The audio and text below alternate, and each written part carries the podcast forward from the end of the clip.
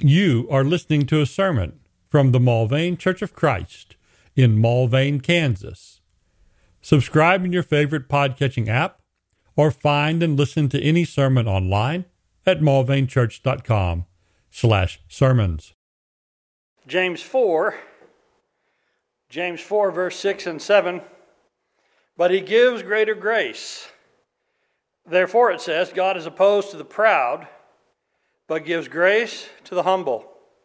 Submit, therefore, to God. Quotation of Psalm 138. It's also quoted in the book of 1 Peter. We'll open from James and we'll end in 1 Peter. God is opposed to the proud, but gives grace to the humble. Uh, we think about in this life all those who have wrecked themselves by pride. So often a foolish pride, so often a pride that you talk about an air castle just built on nothing except the vaulted imaginations of the one who uh, possesses it. How much trouble pride causes in the world. As I was thinking about pride this last week, I thought about a children's show my kids used to watch it's on the Disney Channel back in the early 2000s. It's called The Proud Family. And there's a lot of cleverness in the way that thing was constructed. Uh, one of my favorite things is uh, one of the, the protagonist's uh, friends uh, was named La Cienega Boulevardez, which is, yeah. Her mother was named Sunset. And her, her brother, uh, uh, Feliz. anyway, in the Proud Family, in that little cartoon, uh, heard uh, the, the father figure, uh, Oscar Proud. Uh, he was a proud and foolish fellow. And his pride and his foolishness was often the driver of the mayhem that you would need in a Disney Channel kids show. But it was interesting. There were some things about that show that were a little more sophisticated than, than uh, you always find in kid shows. Not that there's not a lot of sophisticated humor hidden in, in, well, sometimes very adult humor as well, hidden in kid shows partly so the parents will watch it with the kids, and then they'll all buy the toys together. But um, the, the, the, the, pride of her father and its, its obvious uh, bad end over and over. And of course, it's a little cartoon show, so within 22 minutes, the things of his pride always come to a crashingly bad end. But it's in every kind of storytelling, it's in every kind of literature that this is so. And they're not always neatly wrapped up in, in a few uh, minutes or a few pages.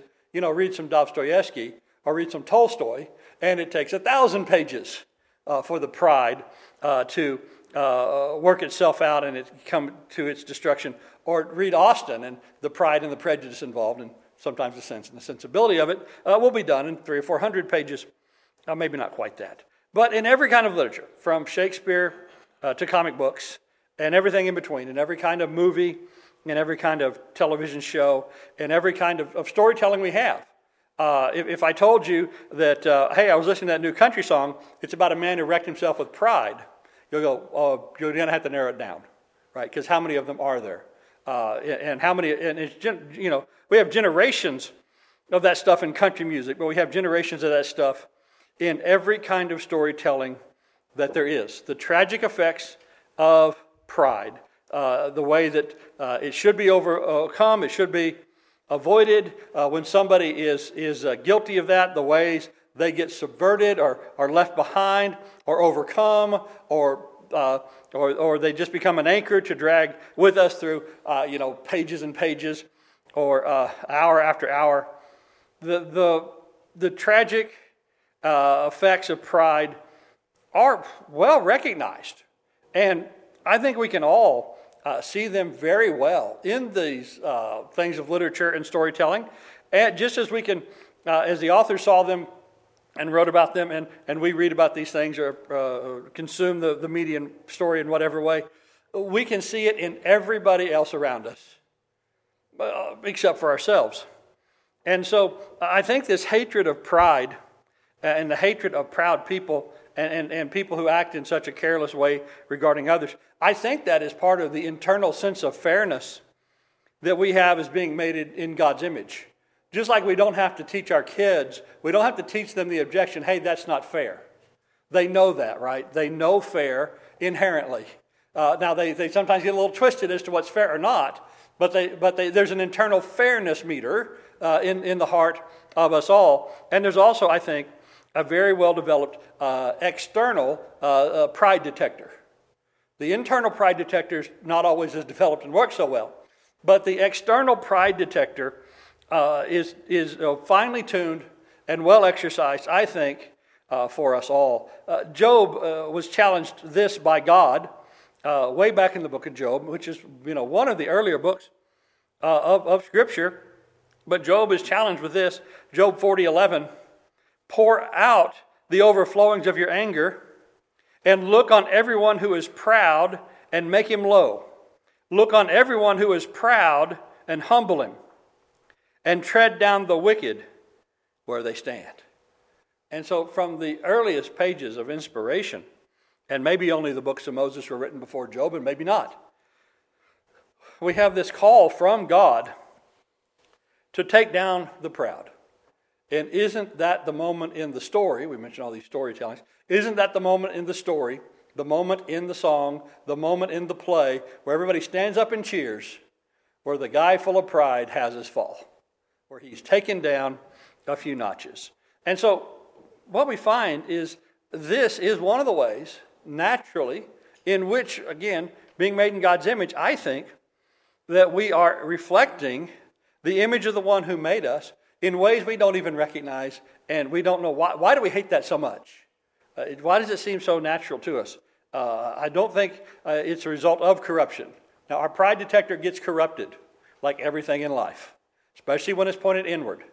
Uh, but uh, the fact that God is opposed to the proud and will give grace to the humble is a lesson in Scripture over and over. What we find is that pride is one of the great contributing factors to sin, to the fall of man. From the very beginning, what do we find this? But this Genesis 3 and verse 6 after the woman was lied to by Satan and considered what he said, she acted at least partly based on pride. The woman saw the tree was good for food it was a delight to the eye, and it was desirable to make one wise. And she took from its fruit and ate, and she gave also to her husband with her, and he ate. And so you think about also our insatiable curiosity as people, and the, the, the uh, great common impulse of humanity, not completely universal but close, to always know more and more, and to find things out and why do we want to find things out? So we can do better with it or what? Well, what did Paul say about knowledge? 1 Corinthians, 1 Corinthians uh, 8 and verse 1. He said, Knowledge puffs up, or knowledge makes arrogant. Well, we, we want to know because it appeals to our pride. And how much do we like that we know something somebody else doesn't? Or how many things are sold as secret knowledge or forbidden knowledge? How many things which are really worthless in themselves are peddled as if it's exclusive knowledge. Because these things appeal to our pride, and they always.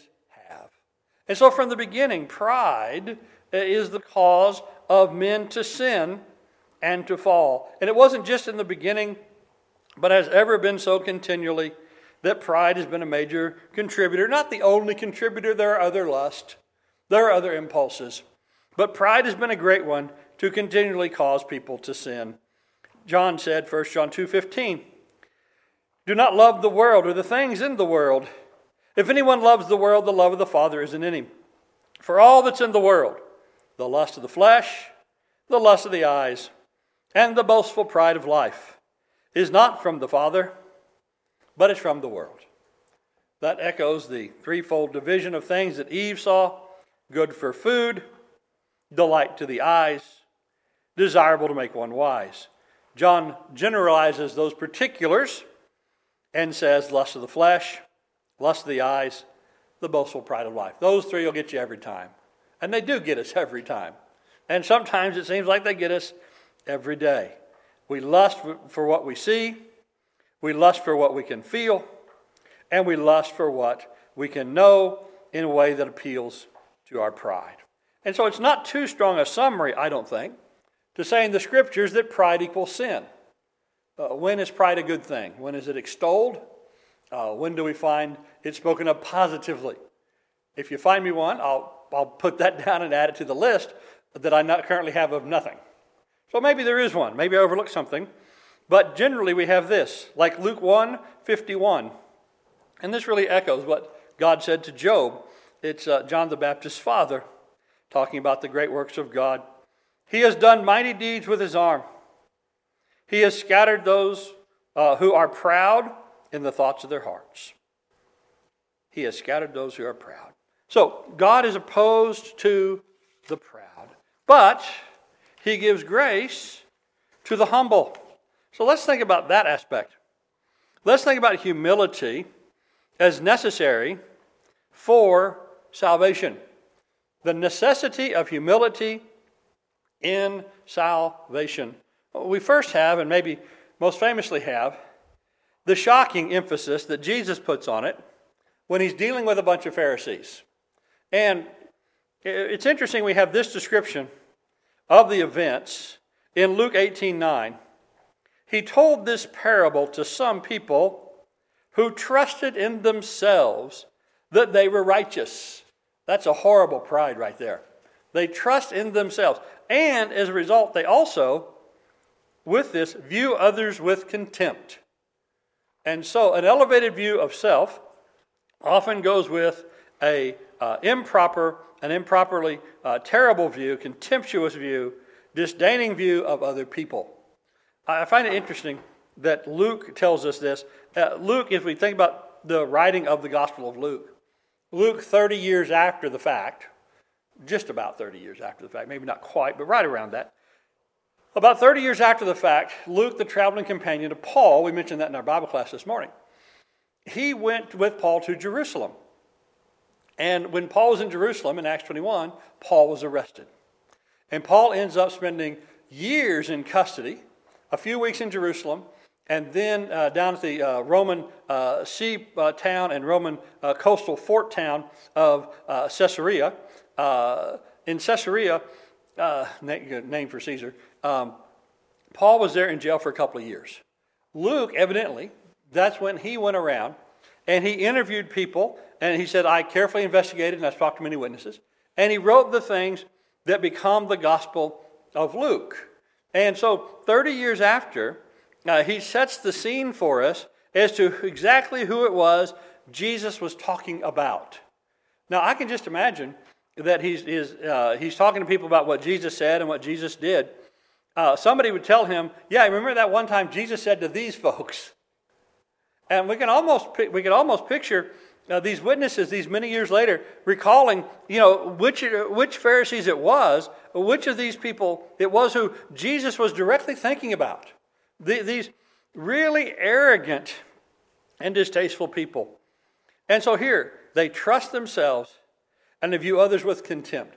And so 30 years later, it was still remembered that this is how these people treated other folks. Right? And you think about our reputation in our neighborhood, in our community, in our churches. How many people and their attitudes do you remember now 30 years on? Right? Now, 30 years ago uh, is now closer than it used to be, it seems. 30 years ago now is uh, the early 90s, right? Don't we all remember a number of people and their attitudes, both good and bad, from the early 90s? I used to think 30 years ago was, you know, those things before my time, and now it's no longer. Uh, but as I say, 30 years ago is not so long as it used to be. But yes, 30 years on, the way people act and the way people treat others is going to be remembered in the community. The community of believers, the community of the neighborhood, in those other uh, relationships in which we find ourselves. And so we think about uh, when people uh, recall us uh, as we recall others, what will it be that they recall of us some decades on? Well, Jesus at that point told this parable. He said, Two men went into the temple to pray, one a Pharisee and the other a tax collector. Now, I don't view this as two actual individuals. I view this as a representative story because it says parable. But in any case, he describes some of these people He describes them uh, uh, by uh, their affiliation, he describes them by their attitude, he describes them by their words. The Pharisee stood and was praying thus to himself God, I thank you that I'm not like other people, swindlers, unjust, adulterers, or even like this tax gatherer. I fast twice a week, I pay tithes of all I get. The Pharisees prided themselves in these very things. They may have said these very words or these very ideas in their prayers. And they certainly disdainfully looked at others like that tax collector. But the tax collector, standing some distance away, was unwilling to lift his eyes to heaven, but was beating his breast, saying, God be merciful to me, the sinner. Well, the Pharisees would say, okay, yeah, we see that every day. We see that detestable, lowly sinner. At least he admits it, I guess. But we see that detestable guy. And then we see the hero. We see that good Pharisee who does the good things and doesn't do the bad things. It's obvious, isn't it, to the Pharisee and those that trust in themselves? It's obvious up to this point who the hero of the story is, isn't it? Why, it's them.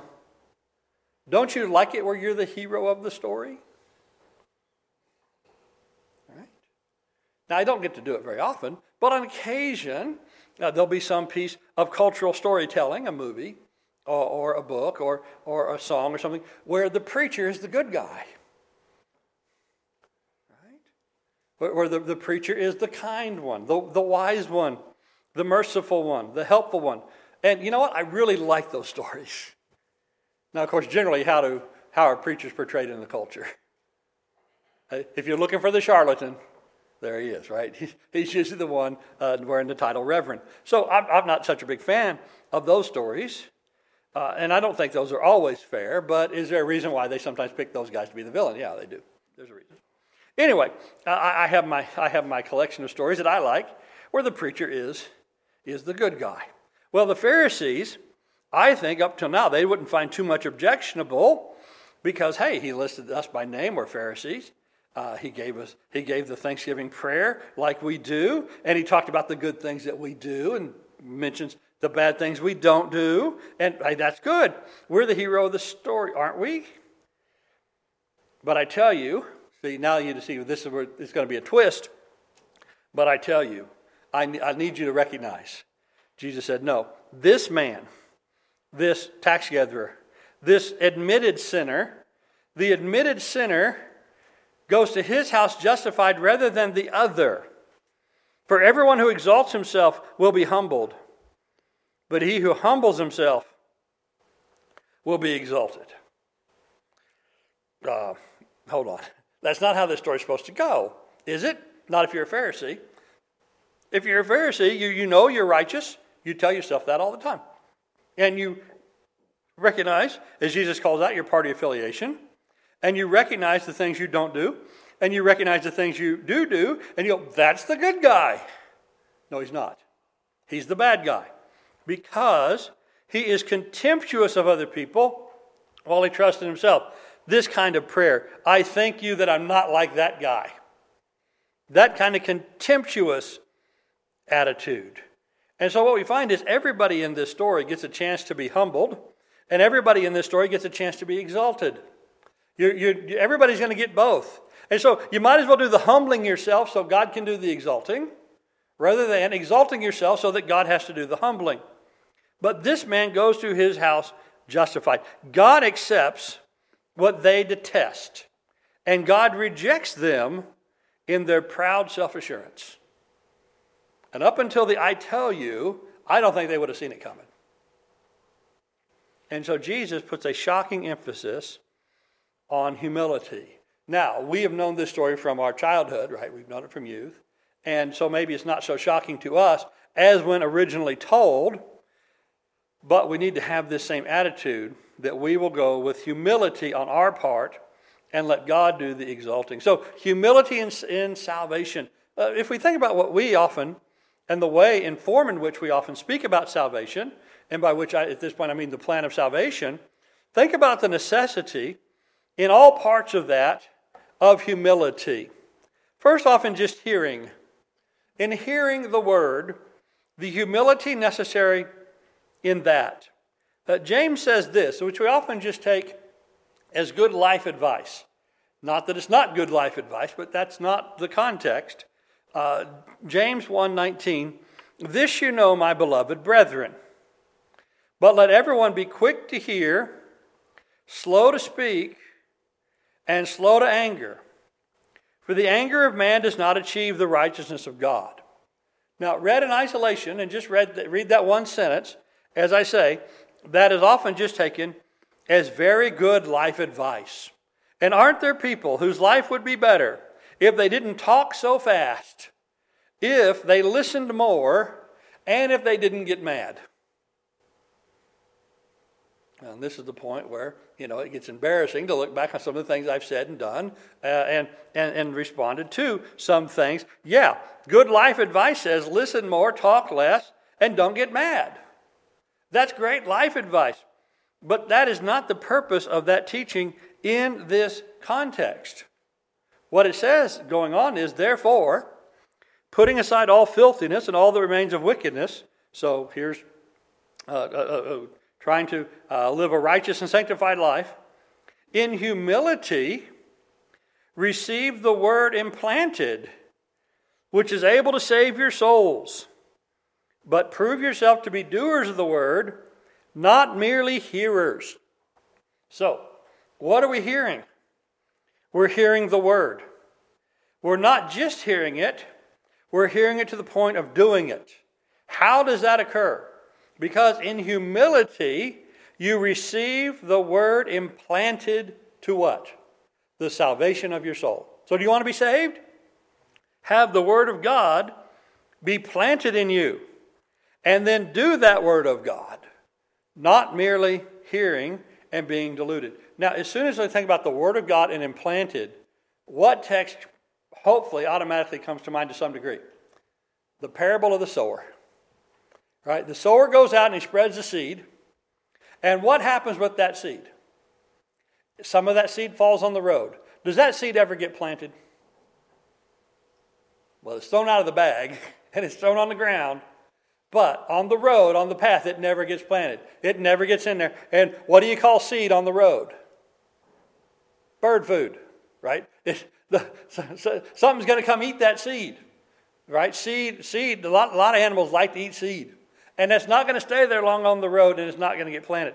But then there's some places where it gets planted, right? And it, it gets in the in the rocky soil, or it gets in the soil where there's all these weeds and cares of life.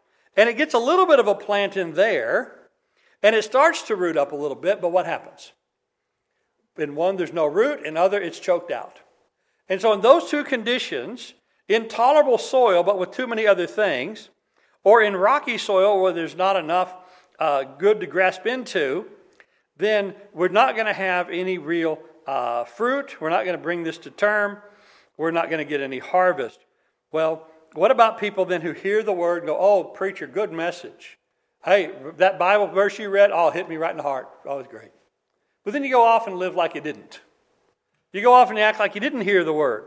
You go off and the word has no place in your heart. Or, and I think this is the real connection to verse 19 quick to hear, slow to speak, and slow to anger I think this is talking mostly, not again just of good life advice, but mostly of how you receive the Word of God.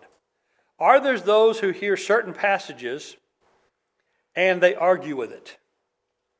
You know these people who argue with the Bible? You've met those people, haven't you? These people say, Well, I know it says that, but. Or, you know, they find some other passage that is more uh, amenable to what they think, and they ignore something. So they find some of these hard sayings and passages of the Bible, and they make sure that that never really takes root. And so they end up arguing with the Bible. They end up getting angry with the message. Now they'll blame it on the preacher because the preacher said it wrong. He said it at the wrong time. He said it in the wrong way. He said it in the wrong spirit. Uh, he, the preacher just messed this thing up nine ways to Sunday. But the end of it is, because of that, I don't have to listen to it. Now, our preacher's perfect. Well, it's a lesson on humility. What do you think I'm going to say? No, obviously. Do preachers get things wrong? Do they say things wrong? Do they bring up the wrong passage? Do they sometimes teach the wrong truth at the wrong time? Do they sometimes overemphasize uh, one thing to the detriment? Yes, every human frailty is known in those who minister in the Word, but the power's in the Word. And that's why sometimes the preacher can get such a big reaction. I don't think I can get all that much of a reaction from y'all most of the time. I don't think I'm that good a communicator or that good a storyteller. I don't think I can connect to the, to the heart that way. But I got a word that will. I got a word that can. And so if there's any movement in it, it's not by the presentation of Horsley, it's by the verse of which I cite. And so people will end up not hearing the word. They'll close their ears, right? What was that quotation from Isaiah that's brought out over and over in the Gospel of Matthew? These people have closed their ears, they have shut their eyes, and they have become hard of heart. So we need humility just so we will listen. Pride says, I don't need to listen even to God's word. And we go try, and do evangelism, and how often do we run into that? People whose pride say, Well, I don't even need to listen to that. Pride also gets in the way of once they've heard of believing. What was it again these folks did? Uh, Luke 9, 18 9. They trusted in themselves that they were righteous. They were trusting in themselves. They thought they were pretty good. They thought they were all right. They didn't think they needed to believe on another so as to be saved. Jesus comes and teaches them so that they can believe on him. And what do they say? Ah, no, thanks, we're good. We don't need that. We think about this truth, Ephesians 2 8 and 9. By grace you have been saved through faith, and not of yourselves. It is a gift of God, not as a result of works so that no one will boast. See, Christianity is a place where there should be little boasting. If there's any boasting, it should be only in the Lord. Read that in Jeremiah 9. If you're going to boast anything, boast in the fact you know me. Uh, read that in 1 Corinthians and the book of Romans. If you're going to boast, boast in the Lord. Uh, so the Lord has saved us. The, Lord has uh, done this for us. If we're, if we're okay with ourselves and in ourselves, why is there need for another? And when is there room for another? But trust and faith, these are the opposite of pride and self. And so pride thinks uh, too much of itself. And pride says, I don't need another. I'm fine by myself. And actually, if you've ever heard anybody express those words or something close to it, and we probably all have, are those people ever anywhere near fine? They never are. All right, then uh, pride gets in the way of repenting. Like again, they trust in themselves that they're righteous. They don't think they need to repent. In every 12 step program there is, what is step one? It's so well known, it's used as a matter of humor, right? Whenever somebody says something, oh, I need to do this or I need to do that, and somebody will say, yeah, the first step is, you know, admitting we have a problem. Well, yeah, that is actually the first step in every 12 step program is acceptance and admission. And, and by that, then you can break the cycle of denial and the lies that trap people into all kinds of sinful and self destructive behaviors. Well, it works that way with sin too. Now, I'm not saying that we're in a 12 step program for sin, although maybe some of us need that. But, uh, but in those programs, acceptance and admission so that a change can be made is absolutely paramount. In John 9, we find this John 9 39, Jesus said, For judgment I've come into the world, so that those who do not see may see, and those who see may become blind. Those of the Pharisees who were with him heard these things and said to him, We're not blind too, are we? And Jesus said, If you were blind, you would have no sin. But since you say, We see, your sin remains. See, they didn't even recognize their condition so they could change it. They didn't recognize a need to change because they didn't recognize that there was any kind of problem. And so when it comes to repenting, humility is absolutely necessary. When it comes to confessing, the fact we're going to confess another as our Savior. That we're going to personalize this, say, He is my Savior. Yes, He's the Savior of the whole world. He died for the sins of all, but yes, personalize that. He died for me. Our confession isn't just historical truths, although it is historically true, right? Uh, Jesus was born, uh, he was born of a virgin, uh, he fulfilled the scriptures, he was uh, tried by Pilate, uh, he was uh, crucified by the Romans, he was risen on the third day. All of those things are historically accurate and historically true. But we don't just confess the historical truth of those things, uh, we confess the connection of those things to us, that we confess another to be our Savior, because we cannot help ourselves.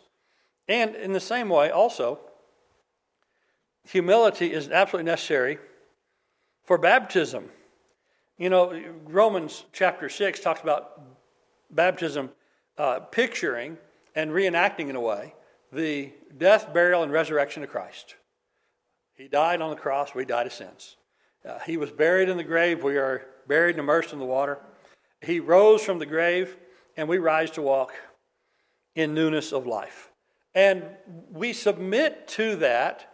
You know, we, we stand we stand in water, and if somebody else, uh, another believer, uh, somebody who's here before us in this same thing, in the same great exercise, and the same great belief, we have a believer put their hands on us and put us under the water, right? Now, you think about, we've all played that game as a kid where we try to dunk each other. And what happens when somebody doesn't want to get dunked? You know, enough manpower and, and, and enough willpower, you can eventually probably, unless they're the biggest guy there, you can eventually probably get them under, right? But we've never seen a struggle like that in the baptistry, have we? No. Uh, if we did, we'd, we'd need more overflow drains because there'd be lots of splashing and lots of things. No, we've never seen that in the baptistry. It'd be farce if we did. But why don't we see that? Because when the person standing in the water, isn't that one of the most the perfect pictures of human humility you'll ever see? Because who's standing in the water with another person with their hands on them? Somebody who's fixing to say, Please dunk me in this man's name, right? That's what we see in baptism. And what if you have pride that stands in the way of that? I don't want to get in that water. Why should I? I mean, I, then they, you know, you come up out, especially we have baptistries like this, or you think about those old fashioned Baptist baptism services down by the river where everybody's gathered around on the bank to watch. You got this one guy in special clothes, and we're all watching him, and we're all watching them confess sin, and then they're going to get dunked, and then they're going to come up, and they're, they're dripping wet from head to toe. And if you're a person who says, I don't want to be involved in that kind of spectacle, I don't want to be the center of attention where everybody is thinking about how sinful I've been, what would you do? Well, you wouldn't do it.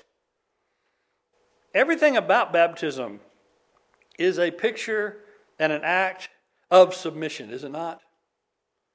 That we're submitting to somebody else. So, humility and all of that. And then the faithful life that we live, the sanctified life we're to strive for in Christ as a result. And this prophecy of Habakkuk 2 gets quoted in Romans, Galatians, and Hebrews. The just shall live by faith. You know that, right? The just shall live by faith. I, I think if Paul had a theme verse or a life verse, or if Paul had one of those needlepoint things on the wall, I think this would be it. The just shall live by faith. But what does that verse say additionally? Here, Habakkuk 2 4.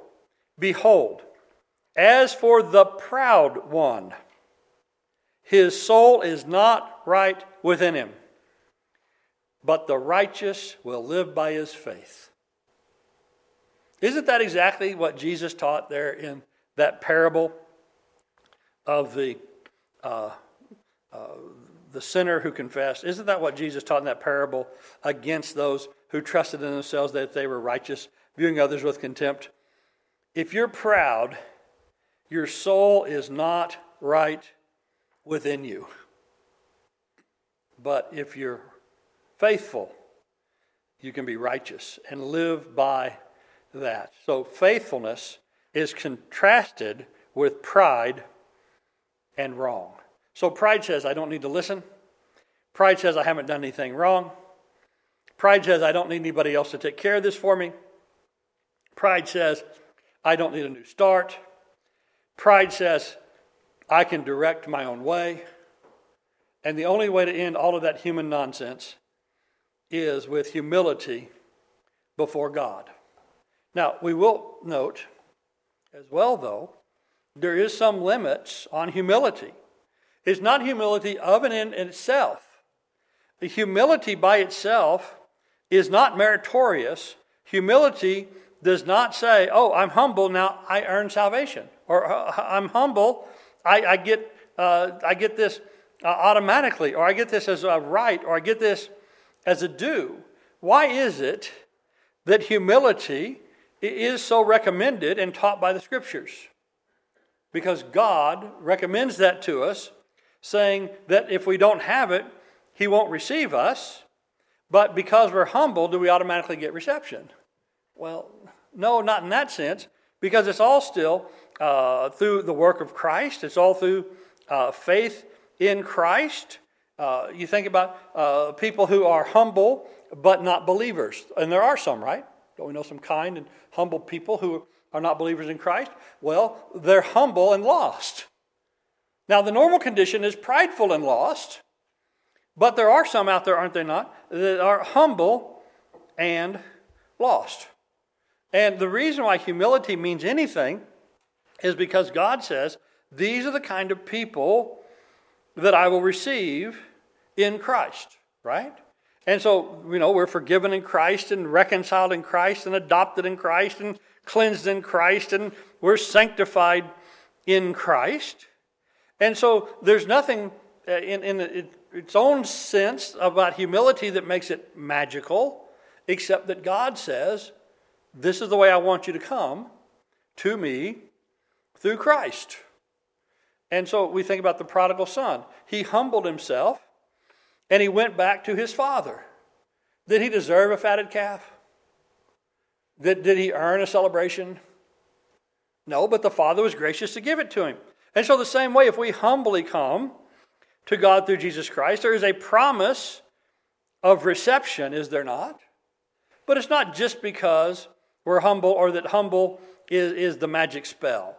It's because this is what God says I will accept in Christ Jesus. And so he asks us, please comport yourself to that. And when we do that, he graciously receives us and gives us all the things which he has promised. So this is where we'll close.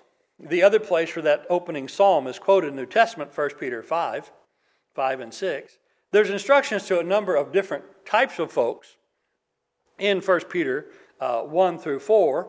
And then in verse 5 it says, And younger men, they're the last in the list that's specified, younger men likewise be subject to your elders. And then it says this, and all of you. So having left the particular classes uh, to whom he was giving special instruction, Peter now gives an all of you instruction. Now, who's the all of you? Well, this is one of the few places in the Bible I find, hey, that's talking about me directly, because I'm part of the all of you. And all of you, clothe yourself with humility toward one another. For God is opposed to the proud, but gives grace to the humble. Therefore, humble yourselves under the mighty hand of God, that he may exalt you at the proper time. And so, this is uh, one of the great things we need to have in our regular Christian walk. This is how we got faithfully into Christ. This is how we'll stay faithfully in Christ with humility because God blesses that, but He is opposed to the proud. The proud He will deal with, uh, the humble He'll deal with in a totally other way. So we think about as we close that old hymn Nothing in my hands I bring, simply to thy cross I cling. Naked come to thee for dress Helpless look to thee for grace. Foul I to the fountain fly. Wash me, Savior, or I die. And so that's from Rock of Ages, as we recognize. It expresses this attitude that we need to have a humility in coming and in staying and in prospering in the things of Christ. Thank you for listening to this sermon from the Mulvane Church of Christ. Additional sermons and information available at mulvanechurch.com. Come see what a difference the Bible way makes.